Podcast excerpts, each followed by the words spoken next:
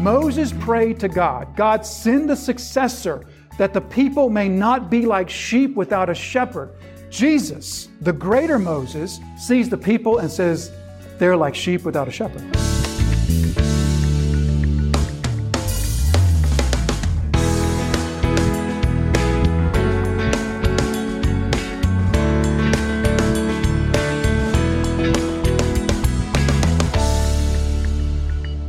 Verse 31 He said to them, Come away by yourselves to a desolate place and rest for a while. So that's a command that he gives to them. It's in the imperative, come away. He's giving them a command, a directive for them to do. But notice in the authority of his command, coupled together, wedded together with his authoritative command is an equal concern and an equal care for the disciples. He commands them and his command is for their good which should come as absolutely no surprise to us because every command of the Lord is precisely the same. Every command of the Lord is the authoritative command of God that's coupled together perfectly with His desire for our best, specifically our eternal best. So He gives them this authoritative command, come away by yourselves to a desolate place and rest for a while. So here we begin to see what I'll point out is the first motif. And that's the motif of God's provision, of God's desire to provide both food and rest in a desert place. And if you think for just a few moments, we won't trace this through the Old Testament because we don't need to. You can, for yourselves, you can recollect so many, many stories and instances in which there is an occasion in the desert, in the wilderness, and God's people are seeking either rest or food or both. And then God either provides that or for some reason refrains from providing that or doesn't provide that. So many instances that that occurs throughout the stories of our scriptures. We can think, of course, the main one of the Hebrew children in their time in the wilderness as God commands Pharaoh, let, let my people go. And then we go through the plagues and we cross the Red Sea and everything. And then we get to the desert. And coming to the desert, Moses says, how am I going to feed these people? And then, of course, there comes the manna, there comes the quail, there comes the water from the rock. And so that's probably the biggest, the grandest story of God's desire to provide rest and food for His people in the wilderness. But we see so many minor stories that carry the same theme. The story of Elijah, if you remember the story of Elijah after the incident on Mount Carmel, when he flees and he's in the same desert, and there God provides for him food and rest only he does it directly from the hand of the second person of the Trinity, the, the second person of the Godhead. We see the same theme in the lives of Abraham as Abraham is commanded to leave the land of Ur and go to this land of promise, but all he ever really dwells in is this desert place, in this desert place in which God desires to be his provider, but then there comes the famine.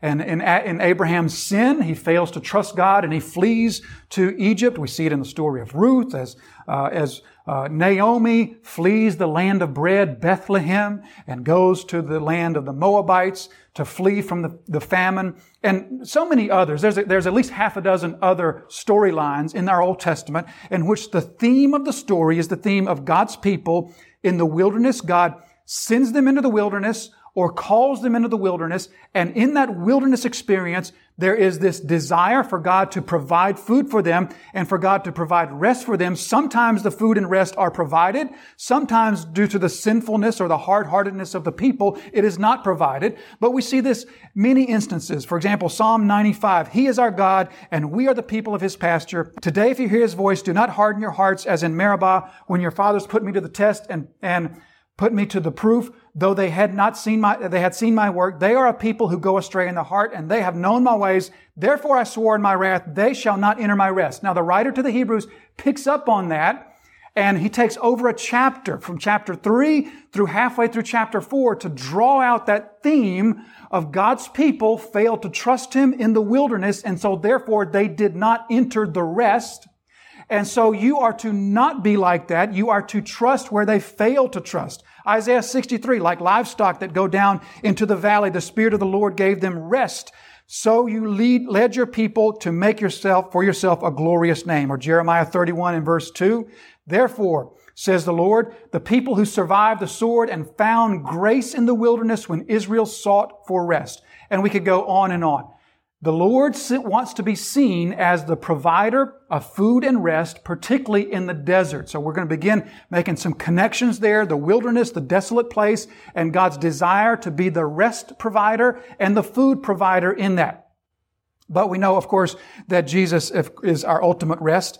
Uh, Jesus is the rest which all of this is pointing to. He says to the disciples, come with me to take your rest. And so they go with Jesus. And ironically, they're going not with Jesus, but they're going with their ultimate rest. So we know how the scriptures point us to Jesus as our ultimate rest, our ultimate spiritual rest, because in Jesus we rest from our efforts to find God's favor on our own, to please God through our own law keeping or our own good deed doing.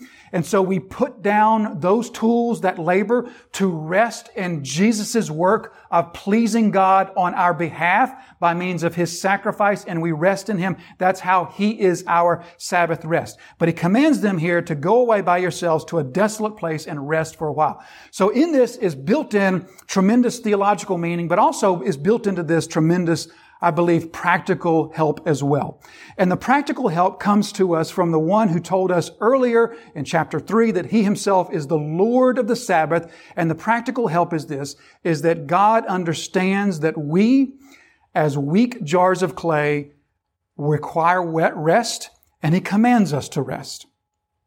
And so for some of us, the command to rest, the command, and I'm speaking of, of not spiritual rest, but I'm speaking of physical rest. As Jesus invites the disciples to come and take this physical rest, likewise, God also created our time in such a way as to be a sequence of periods, a period of, of six days and one day, six days and one day, a period of work and rest and work and rest. And so his command is to us you are humans. You are frail. You are under the consequence of sin. And so therefore you need to rest. So some, for some of us, this is an easy thing. For, other, for others of us, it's not so easy of a thing, is it? Because God has wired us differently. And some of us, for some of us, God has wired us in such a way that God says, take a rest. You, you ain't got to tell me twice. I'll take two rests while I'm at it. I'll go ahead and rest for next week too. But then others of us, God has wired us differently. Or I might put it this way God's creation of us, His unique creation of us, interacts differently with our fallen nature in such a way that for, for some of us, this command to rest is a difficult one. And for some of us, in our arrogance, we can say, you know, I'm, I'm better. We wouldn't say it in these words, but we can say, I'm better than those who need to rest. I'm better than that. I'm more durable than that. I'm harder than that. And so I don't need that. And that's, that's an expression of arrogance and that's an expression of pride. And all of us can take that for what it's worth as an admonition from the scriptures. But really, the point of this passage of the scriptures is really pointedly directed at only one person in the room. And don't worry about who I'm looking at right now because it's not you. The point of the passage is most directly towards me. Because the context of the passage is Jesus' words and Jesus' command towards those who are ministering in his name and have just completed a time of ministry in which they have ministered the word to people. And Jesus' command to them is to, specifically, he says, not just go and rest, he says, come away, meaning to leave the context of that ministry and go to a place that's away from that context of ministry with me and rest. Now I know that the word with me is not there in the text, but Jesus' command is come. It's not go. If, if you're telling somebody to go, then you're telling them to go without you. If you're telling them to come, then the, the necessary implication is come along with me. And so the most direct application of the passage is for those who minister the word on a regular basis. And God's command to us is on a regular basis, come away with me for a time of rest. I probably need to hear that more than anyone else in the room, but I, I was gracious enough to let you listen, Lynn, as God was preaching to me right there. So come away by yourselves to a desolate place and rest a while. For many were coming and going, and they had no leisure even to eat. So the situational context here is the, the, the, that, the situational context that began all the way back in chapter one from that day of healing. Remember that day of healing that went all day on the Sabbath and into the night and then through most of the night, that massive day of healing. From that moment, we have noticed over and over how Jesus' life has just been this constant being flocked by people. And so this constant people around and constant pressing upon them. And so these disciples have been experiencing that since the day of healing back in chapter one, but they've now experienced this on a different level because they've now experienced it without Jesus there receiving and absorbing the brunt of the busyness, of the, of the demand upon them, of the, the requirement for them to teach and to explain and the requirements that are placed upon them. They have experienced this on their own. So the context of this is Jesus, as Mark says, that they they have had not even the leisure to eat. Now, if you notice, that's the second time that we've been told that the disciples specifically did not have time to eat. Remember back in chapter 3? In chapter 3, it was in another one of those sandwich stories, the sandwich story with the Pharisees coming because they came up from Jerusalem because they were so irritated at Jesus. Well, in that was the story of Jesus' family who had heard about the crowds and the size of the crowds and the things Jesus was saying and doing, and they became so embarrassed that they go to take Jesus back with them, even against his will, by force. And we're told there that the reason, the impetus, the sort of the final straw, that thing which the family heard about this and they're like, yep, we've been hearing about this for six months now and we've been putting this off, but now we just can't ignore this anymore. We got to go do something about this. The straw that broke the camel's back was, we're told, the disciples couldn't even eat. There was no time to eat. There were so many people flocking around them that there's no time to eat. Just to refresh our memory from chapter 3, then he went home and the crowd gathered again so that they could not even eat. And when his family heard it, they went out to seize him for they were saying he's out of his mind. So this is the second time that we're now told that the disciples and Jesus literally did not have time to eat. The first time we're told that was the impetus for the family coming to try to take him back. And Jesus rebukes the family and he says to them, my true family are the, the, the children of God, the people of God who hear the word of God and obey it. And then they leave and go back. The second time is this occasion where the disciples now have returned and they're once again so busy that nobody has time to fix any food or eat anything. And on this, this occasion, Jesus will now take the disciples and he'll give them sort of a gentle rebuff. He rebuffed his family earlier. Here he's going to rebuff the, the, the, the disciples. And the point of that is, as we'll see later on next Sunday, the point of that is, is that you're failing to look to Christ, to look to God for the help that you need. So two rebuffs come and both of them come in the context of the disciples not having enough time to eat. So I want you to take that, this idea that the disciples now, it's, it's rather unusual, isn't it? That Mark says two times that they didn't have time to eat. Take that and sort of put it in the back of your mind. We're going to bring that back out next Sunday, and that's going to have importance for us next Sunday. So he says, come away and rest. Come away. You haven't even had time to eat. Verse 32, and they went away in the boat.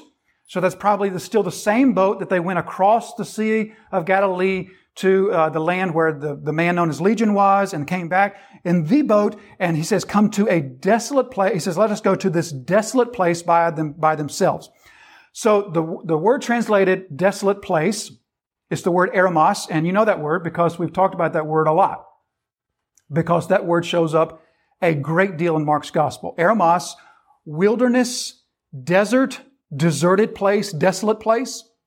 So we've seen that word we began seeing it at the very beginning when we're told that John is a voice crying out in the eremos, in the wilderness, make straight the way of the Lord, bring low the mountains, bring up the valleys.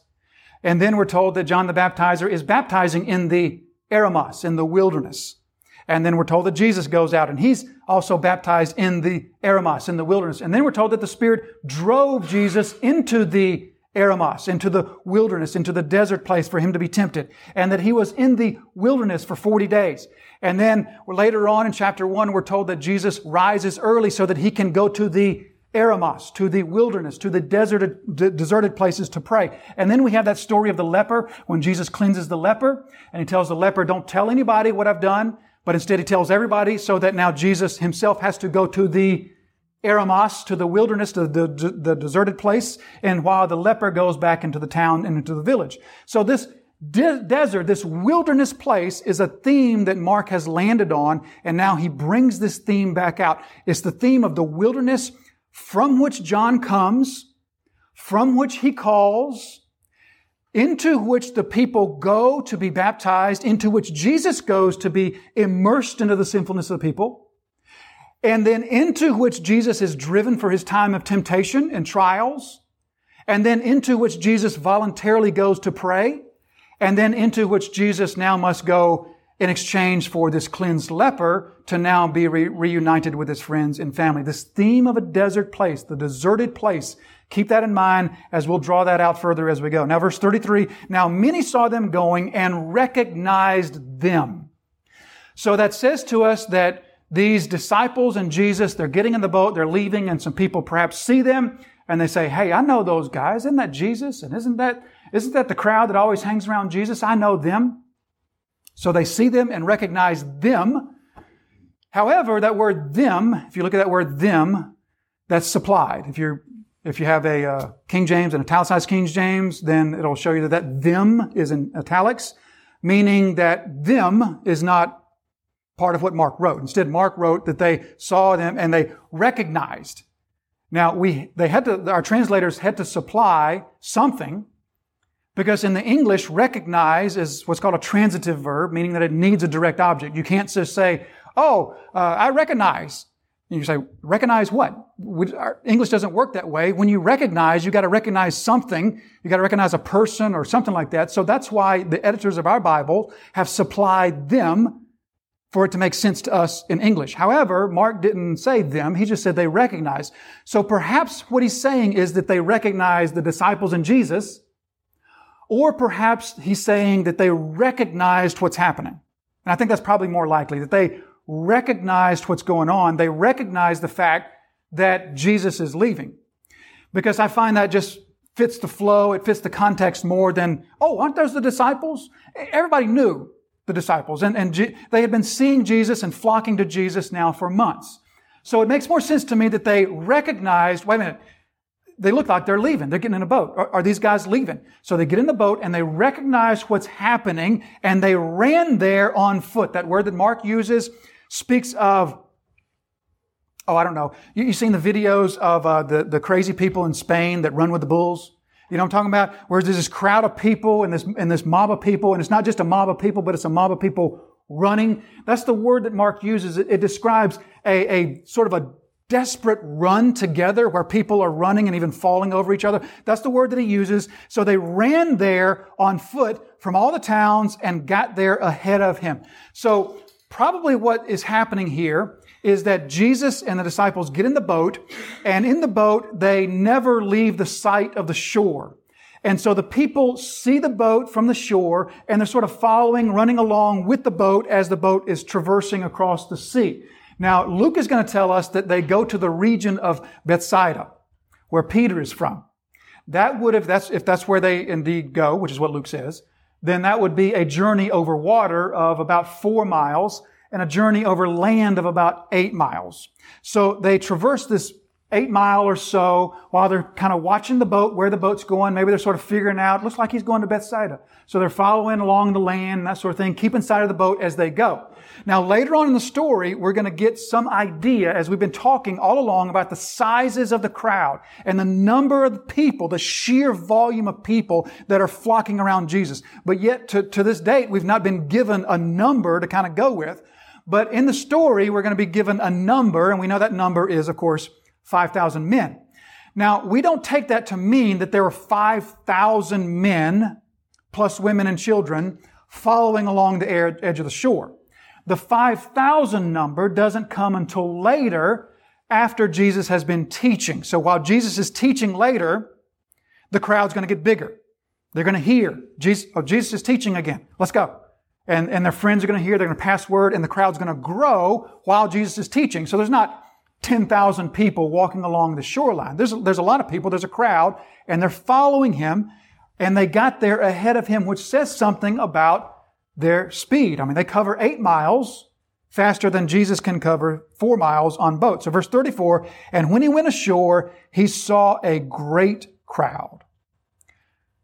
Just imagine for a moment what you and I would have reacted with. If we were a disciple, so exhausted and so tired, we haven't even had time to fix a meal. And, you know, there's no 7-Elevens in the ancient world. You can't stop by and grab something on the run. There's nobody to cook. We hadn't had time to cook any food. We hadn't had time to, to go buy any food market or nothing. We're hungry. We're tired. We're exhausted. Jesus said, let's go rest a while. You make this journey and you're about to have this much needed rest and there's a crowd when you get out of the boat. All of us would have been so disappointed as to probably have voiced our disappointment. And maybe the disciples did. But notice Jesus never will. Notice that Jesus will never give one hint of disappointment in the story. That will come back to us next week as well. So he gets ashore. He went ashore. He sees this great crowd. The crowd is here to welcome him. There's another motif right there. The, the theme of welcoming Jesus, of welcoming him, him here. That's a theme that began at his birth when he was welcomed by the shepherds, welcomed by the angels, welcomed by the magi. And it continues, of course, and it will be repeated on his triumphal entry when Jesus is welcomed into the city. And then, of course, that is foreshadowing for us and pointing for us the great welcoming of Jesus when Jesus returns for his people. So he comes ashore, he's welcomed ashore by this, what Mark says, great crowd, a mega crowd, literally, and he had compassion on them because they were like sheep without a shepherd. Now, sheep without a shepherd would have been to the Jew one of the most lamentable and tragic situations that they could imagine. Because the Jew, they lived in a culture different from our culture in the sense that there was an attachment to not just their flocks, but specifically to their sheep. We don't have an attachment to sheep in our culture. We might have a little bit of attachment to cows. You know, I mean, we like the meat of cows a whole lot more. Hamburger. We all like, everybody like hamburgers, steaks and everything. So our culture kind of has this thing with cows and we see them, you know, the Chick-fil-A cow. We see little cute little pictures of cows everywhere and sort of thing. We sort of have an affinity. If you take that and maybe multiply it by 15 or 20, that would describe the Jewish culture and their affinity for the sheep. It was a central part of their culture. It was a staple of their economy. It was an absolute staple in their diet. And so the sheep to the Jew was something, well, I mean, just think of just how often God draws from that metaphor of the sheep and how important that was for God and His Word and how important it was for the readers of God's Word and how they connected as God describes sheep, and He describes us as sheep, and you are the sheep of my pasture, and He is the shepherd. So there's this, this affinity to the sheep. Now, the sheep, as we all know, is the greatest example of why Darwinian evolution cannot possibly be true. Because the sheep is the absolute dumbest, stupidest animal in creation. And if you, you don't even have to have been around sheep, you've read about them, I'm sure or you've heard, heard some preacher talk about them, just how they absolutely cannot survive without the shepherd. They are an animal that is incapable of surviving on their own. They can't find water on their own. They can't find food on their own. They will literally, if they're grazing uh, on a, some area of grass, they'll, they'll graze it till it's nothing and then die, or they'll graze right off the edge of a cliff, or they'll fall and roll down the cliff and can't get up. I mean, it's just, it's almost humorous how dumb an animal the sheep is because they literally cannot live without the shepherd. And so I think God has created this and, and made this animal in such a way as the perfect illustration for who we are because we are the sheep, right? But to the Jew, the idea of a sheep without a shepherd would have been like this heartbreaking thing because it meant absolute disaster for the sheep. They cannot survive. They, they will be eaten by a predator in quick fashion. And until the time that they are not eat, or until the time that they are eaten by a predator, they won't be able to find water. They won't be able to protect themselves. They won't be able to even find shelter from the weather. They can do nothing. And so the idea of a shepherdless sheep to the Jew would have been just a heartbreaking scenario. And this is how the people are described. They are like sheep without a shepherd. Now, if we were living in Jesus' time and his culture, then that would have rang a bell for us because that would have taken us back to Moses in Numbers chapter 27. In Numbers chapter 27, if we were Jews in Jesus' day, we would, we would have recalled the story of when Moses was asking God for a successor for the people, for a successor to take his place.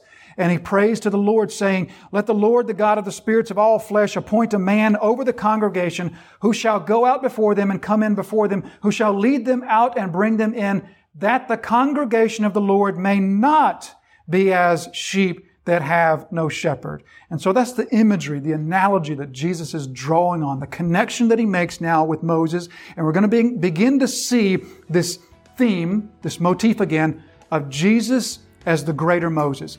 Moses prayed to God, God, send a successor that the people may not be like sheep without a shepherd. Jesus, the greater Moses, sees the people and says, they're like sheep without a shepherd.